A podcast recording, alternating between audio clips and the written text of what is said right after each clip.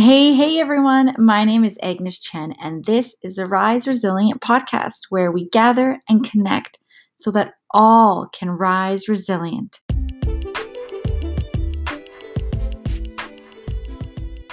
I'm super excited to chat with Dr. Gerald Giesbrecht, who is a registered clinical psychologist in the province of Alberta and an associate professor in the Department of Pediatrics and Community Health Sciences at the University of Calgary. His research program focuses on the psychobiology of stress, and especially on the effects of stress during pregnancy on child development. He's currently examining how exposure to stress during pregnancy and in early life may change children's physiology, which in turn disrupts healthy emotional and cognitive development. He is also examining resilience factors like nutrition and social supports, which may prevent stress from disrupting children's development. We know that experiences of toxic stress from adverse childhood experiences can change child development in less than ideal ways. So, today with Jerry, I chat about how stress can impact a developing baby and how we as a community can disrupt this transmission of stress to baby. As Jerry reminds us, nothing about these experiences of trauma and adversity is inevitable. As we chat and as you listen, I hope it inspires all of us to think about our role in raising the kids of our community. We are all a part of the village that is raising the children of our community, after all.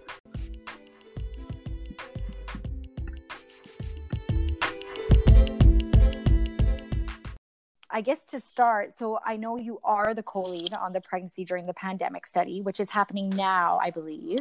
Yes, um, that's correct but your your field of study really is the psychobiology of stress and how stress yeah. impacts the mother and the developing child. So can you break down really what the heart of your research is?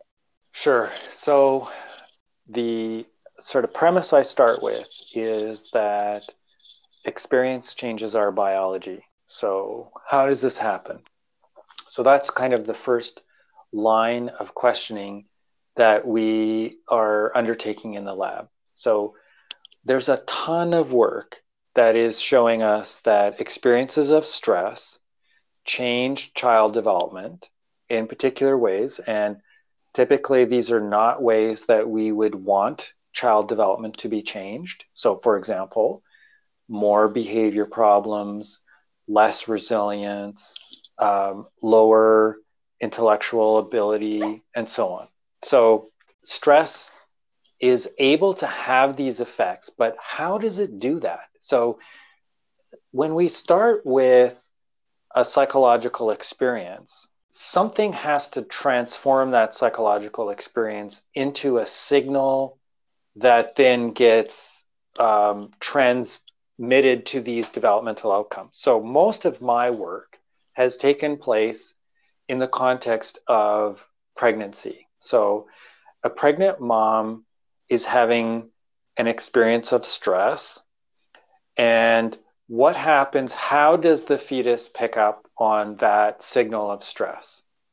So, that's kind of the first set of questions that we want to try to understand. Because if we can understand the mechanisms by which stress is transmitting its signal to the fetus, then we may be able to understand how to interrupt those mechanisms. So that's kind of the first line. And then the second line is more around the question of, well, why is it the case that some people who are exposed to really difficult experiences nevertheless have uh, outcomes that we would say are just fine. They're they're doing well. They're they're what we might call resilient.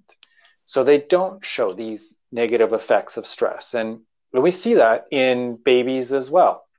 So, you know, mom had a very difficult experience during pregnancy. She became depressed and anxious because of those difficult experiences.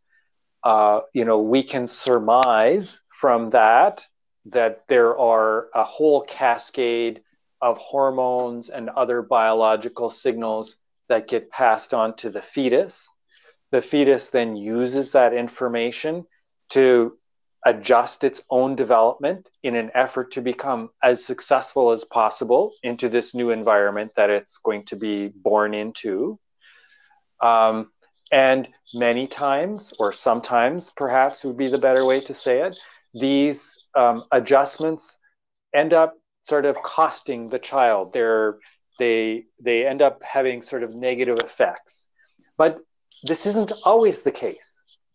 And that's intriguing because what it means is that nothing about these experiences of trauma or adversity is inevitable in terms of the development of the child. So something can intervene. And what are those things? So that's what my lab has really been focused on trying to understand more about is can we get a handle on what those pieces are? And um, we've we've kind of been pursuing three main lines of, of work here. One is on supportive social relationships because we've got decades of research that would suggest that social relationships have the ability to transform stressful experiences into positive developmental outcomes. Secondly, nutrition. This is kind of an emerging area. We've known forever that nutrition is super important for child development. But what we're interested in in my lab is how nutrition might be able to interrupt the effects of stress. So, okay, so how do those nutrients actually change the stress response systems so that the negative effects of stress don't get transmitted? And specifically, the negative effects of mom's own experiences being transmitted to the baby. And then the third area that we're looking into now is the microbiome. And we're kind of thinking about the, the microbiome is, is uh, the all the little bacteria and viruses and fungi and all that stuff that live in and on our bodies that help us, uh, you know, especially the, the bacteria that live in our guts, help us break down foods into nutrients that we can use, produce many hormones that are useful. So these bacteria are extremely useful. Sometimes they go they go wrong you know when mm-hmm. when we get like an e. coli infection or something like that where the e. coli take over um, and then we become quite ill. But in most most of the time these bacteria are actually helping us. And what we want to try to understand is um, whether we could use you know increasing certain kinds of bacteria as a resilience resource um, psychological resilience resource. And that, that might seem kind of far fetched, and indeed it is a new area of research. But there's enough evidence now to show that the kinds of bacteria that we have in our gut affects the way that we feel, affects the way that our brains are working. Uh, and less studies in kids, so we don't really know what's going on there but we think uh, that probably the gut bacteria have the ability to make these kinds of developmental shifts that that we're talking about.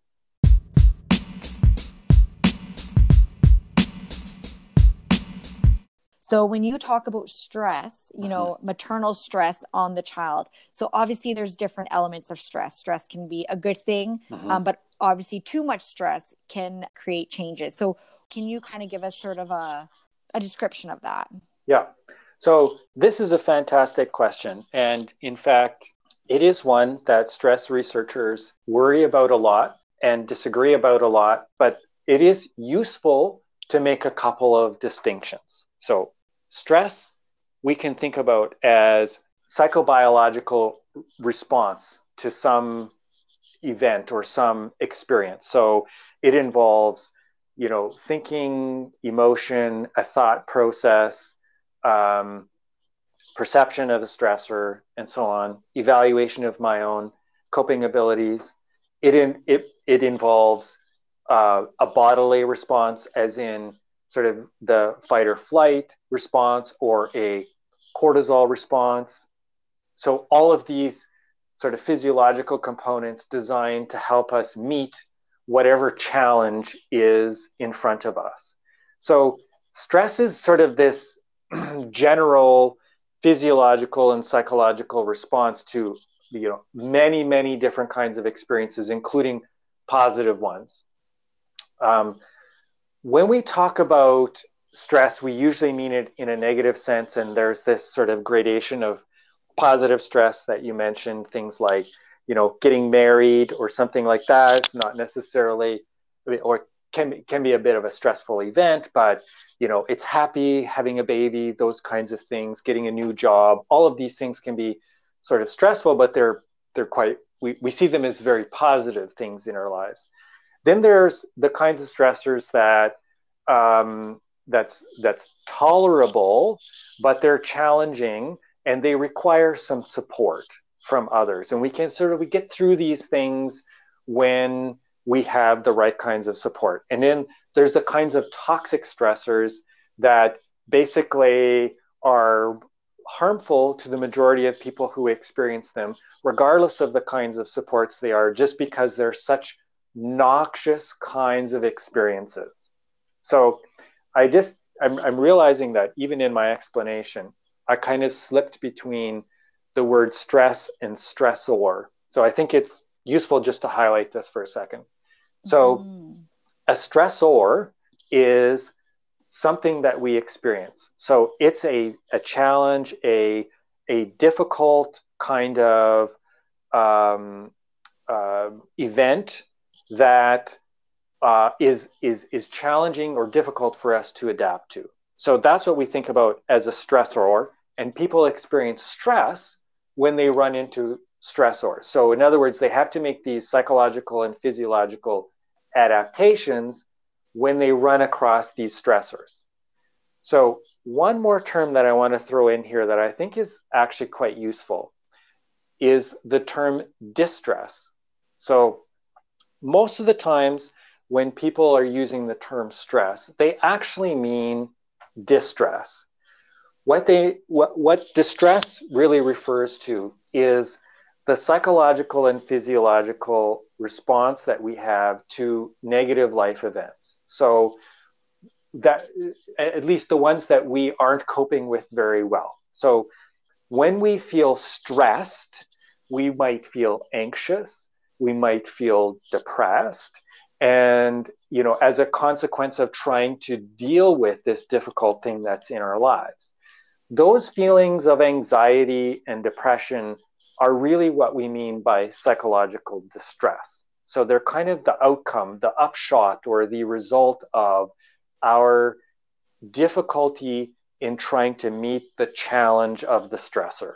Even hearing you explain it in that sense, it's picked back up on what you talked about initially, where, you know, mm-hmm. not everything is going to be quotation marks stressful based on the experiences and sort of those resiliency factors we have. So I think that's super helpful. You know, on that note, when we talk about resiliency then mm-hmm. what in your context is considered you know resilience or what are mm. resiliency factors that could potentially disrupt the transmission of this stress response to the baby or yeah. i guess alternatively you know disrupt the process when the baby is out in the real world and mm-hmm. experiencing mm-hmm. life yeah maybe i'll just talk a little bit about the concept of resilience, and then I want to get into talking about social support as a resilience factor, because I think that's where our research has been really powerful in showing how relationships can transform stress. So, resilience is, is kind of this idea that you either bounce back quickly or you never really get knocked down by something that's really difficult. So let me just try to unpack that a tiny little bit. So typically, when uh, we meet a really difficult challenge, we are going to have this stress response. That's going to include psychological components and it's going to include physiological components. So we can measure those things in people by, you know, asking them how anxious they are, how depressed they are, um, looking at you know certain kinds of physiological parameters like heart rate variability or uh, cortisol so all of these things can give us sort of a clue about how much this person is responding to the stress that they're experiencing. So, you know, we think about where we're kind of in the midst of this second wave of COVID now. And, you know, how are people responding to the social restrictions that have been imposed by governments to try to deal with this coronavirus, like staying at home, and working from home and not um, socializing uh, or freely socializing in the groups uh, that that we typically would have been engaged with. So, you know, we can we can actually measure on a physiological level, and and we are in in this um, study that you mentioned at the beginning, mm-hmm. how these experiences might be changing the physiology of stress. So, like the cortisol systems as one example, and how they might be changing our psychological experience. So, people who are resilient tend to either have really small changes in these physiological and psychological parameters when they experience a difficulty, or they have, you know, changes that we would consider to be, well, yeah, it's a difficult circumstance. So, yes, you are going to feel somewhat anxious, you are going to feel somewhat depressed, your cortisol is going to be higher, but this is like appropriate for this difficult circumstance. And then it quickly sort of returns to a baseline level and settles down. People who are more stress susceptible are people who are going to have really large psychological and physiological responses to a circumstance or and probably also and not just or but probably and they're going to have a prolonged uh, response to these circumstances. So that's kind of what we mean by resilience. Right now one of the things that we're doing during the pandemic study is we're trying to understand if the gut microbiota might be a resilience resource. And what i mean by that is that um, some individuals with certain composition of gut microbiota may be able to handle more um, difficult circumstances because they've got the kinds of resources their their their gut is capable of producing the resources that they need to uh, meet the challenges that they're facing. So that you know but that that's kind of you know the very cutting edge where we're at. And mm-hmm. it's you know ideas that we're trying to study right now. And certainly we don't have any conclusions to make about that at the moment but yeah, super. I just keep thinking I'm Eastern European, so the amount of sauerkraut we eat, and I keep thinking, how did that play a role in in some of our resilience? But yeah. so sorry, I know you were you were continuing on about um, resilience and how we can um, and the, the, social supports and, and the mm-hmm. the research that's shown how that has um, helped children who have been in stressful environments. Yeah. So, in a series of studies in my lab what we've tried to understand is this idea of the intergenerational transmission of stress. So we know that when moms have difficult experiences during pregnancy, these difficult experiences in some way get passed on to their babies and and we talked about that a little bit earlier but it goes back further than that so the difficult experiences that mom had when she was a child also get represented in the um, sort of this intergenerational transmission that the that the fetus experiences. The first question that we're asking is, well, like how how can this happen? The the observation that others have made over you know a number of years is that when moms have these early life experiences of adversity in their own childhood. They those experiences or the the more problematic outcomes tend to show up not only in them when they're growing up but also in their children. And you know some of the ideas that have been pursued to explain this are things like social learning. So the the moms during their own childhood experience a difficult circumstance. They, in some ways, learn how to parent from the difficult circumstances that they're in. And in many cases, they're going to pick up parenting styles or habits or attitudes that are perhaps not helpful. And then they replicate those within their own families when they become parents. And so it's it's essentially a modeling approach. And we know with some degree of confidence that this is uh, indeed one of the mechanisms we see this intergenerational transmission of stress. But we were more interested in the biological component. Could there be some biological signals that sort of start in the early life of, of the mom that then get passed to the fetus and become sort of incorporated into their own development? So the, the place that we looked was the hypothalamic pituitary adrenal axis, which is the, one of the main stress response systems in mammals. And the primary product of that system is cortisol. So, you know, everybody kind of knows cortisol as the so called stress hormone. These adverse experiences might be changing the function of this stress response system in pregnant moms. And indeed, what we saw was that there was a change. So, these adverse childhood experiences would then change the stress response systems.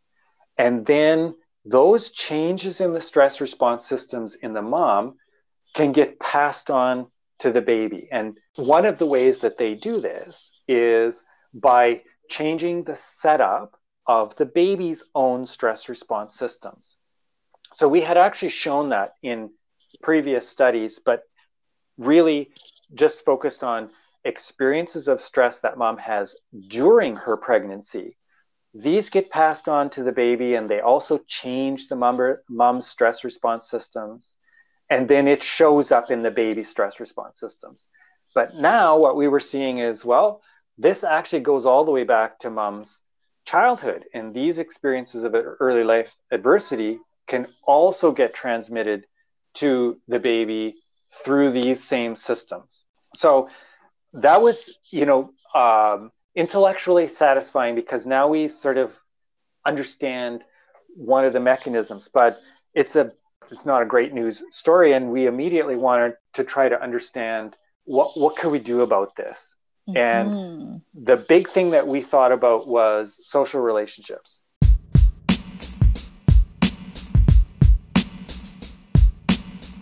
The good news part, this is the part that gets me really jazzed up. So we, we've known for a very long time that positive social relationships have the ability to transform stress in, in a couple of ways. One is they provide material resources, psychological, emotional resources to be able to cope with the stressful situation, which means that the situation is less, in some ways, is less stressful for the individual to deal with.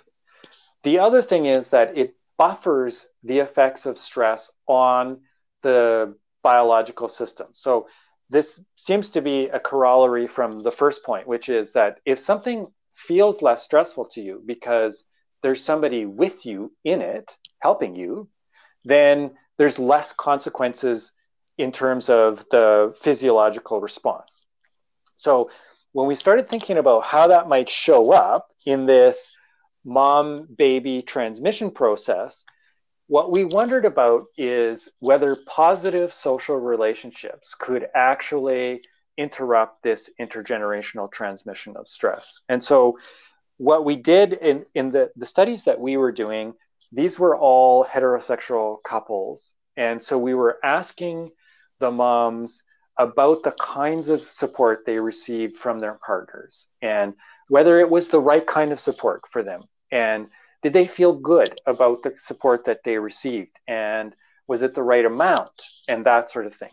And what we discovered was that when moms sort of indicated that their that the support they received from their partner was good enough or better, then we just didn't see these increases in maternal cortisol as a function of the early life adversity. So, in other words, the supportive partner was able to kind of block the effects of that early life adversity on the physiological systems in the mom during pregnancy.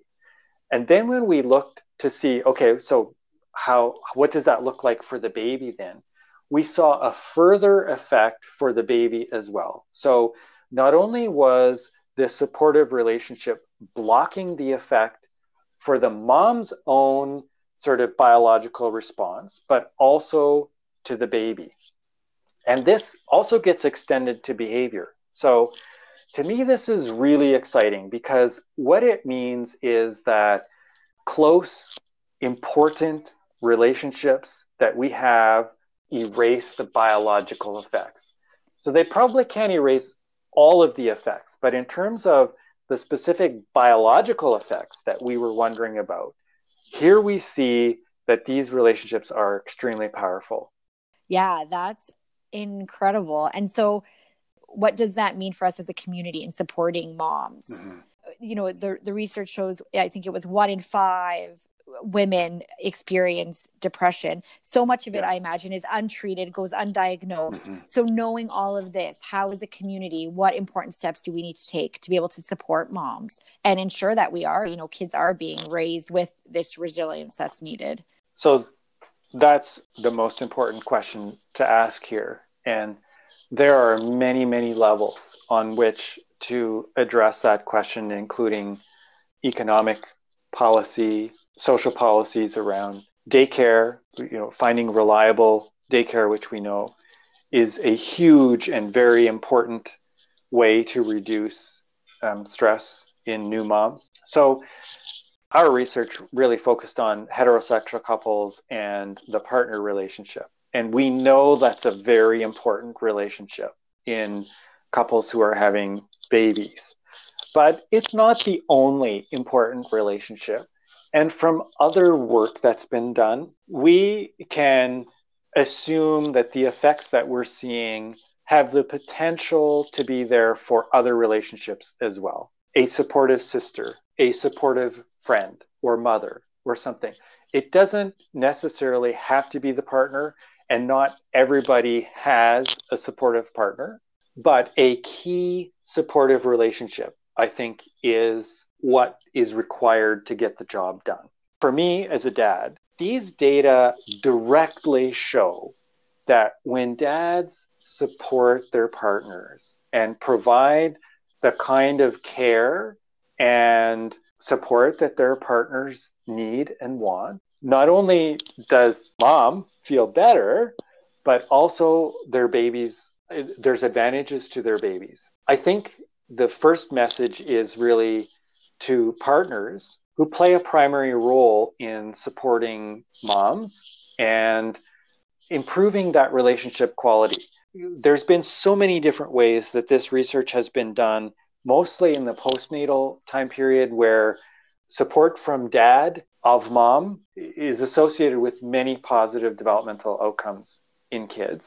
And here we see that that starts really in the prenatal period. You don't have to wait till the baby shows up. Supporting the mom and providing a loving, caring context in which she and the baby are living is an important contribution to your baby's development.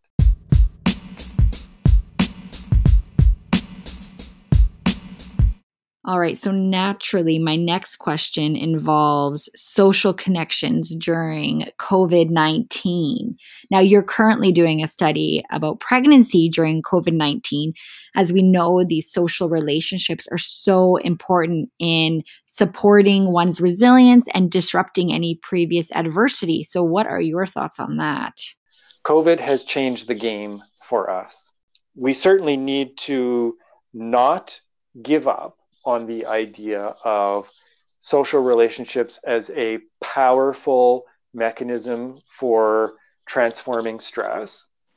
Um, but we might have to lean a little bit more on virtual kinds of approaches. If if we in the public took on a basic attitude of caring for each other and being kind to each other, mm-hmm. just being friendly to each other and creating a society in which we we just care for each other in and and don't ignore each other. So you know and sometimes honestly it is just taking a, a second to to send a smile and say you have a beautiful baby. To just convey a general attitude of support and kindness to others. Mm-hmm. the the heavy lifting especially during covid is going to fall to those who are living in the household because of the social restrictions that we have right now Gary, that was that's amazing. I so appreciate your time and your wisdom and for sharing all of that. I think and I hope that that knowledge can really just spread throughout our community and that we can start utilizing that knowledge to change you know how we support our kids and our moms and our mm-hmm. dads so i'm yeah. going to spread that message and in any way i can. thank you. Thank you for doing that. I i really appreciate it because we need uh, we need everybody to get on board with these findings and be and because it it matters to all of us. It it improves life for all of us when we all do better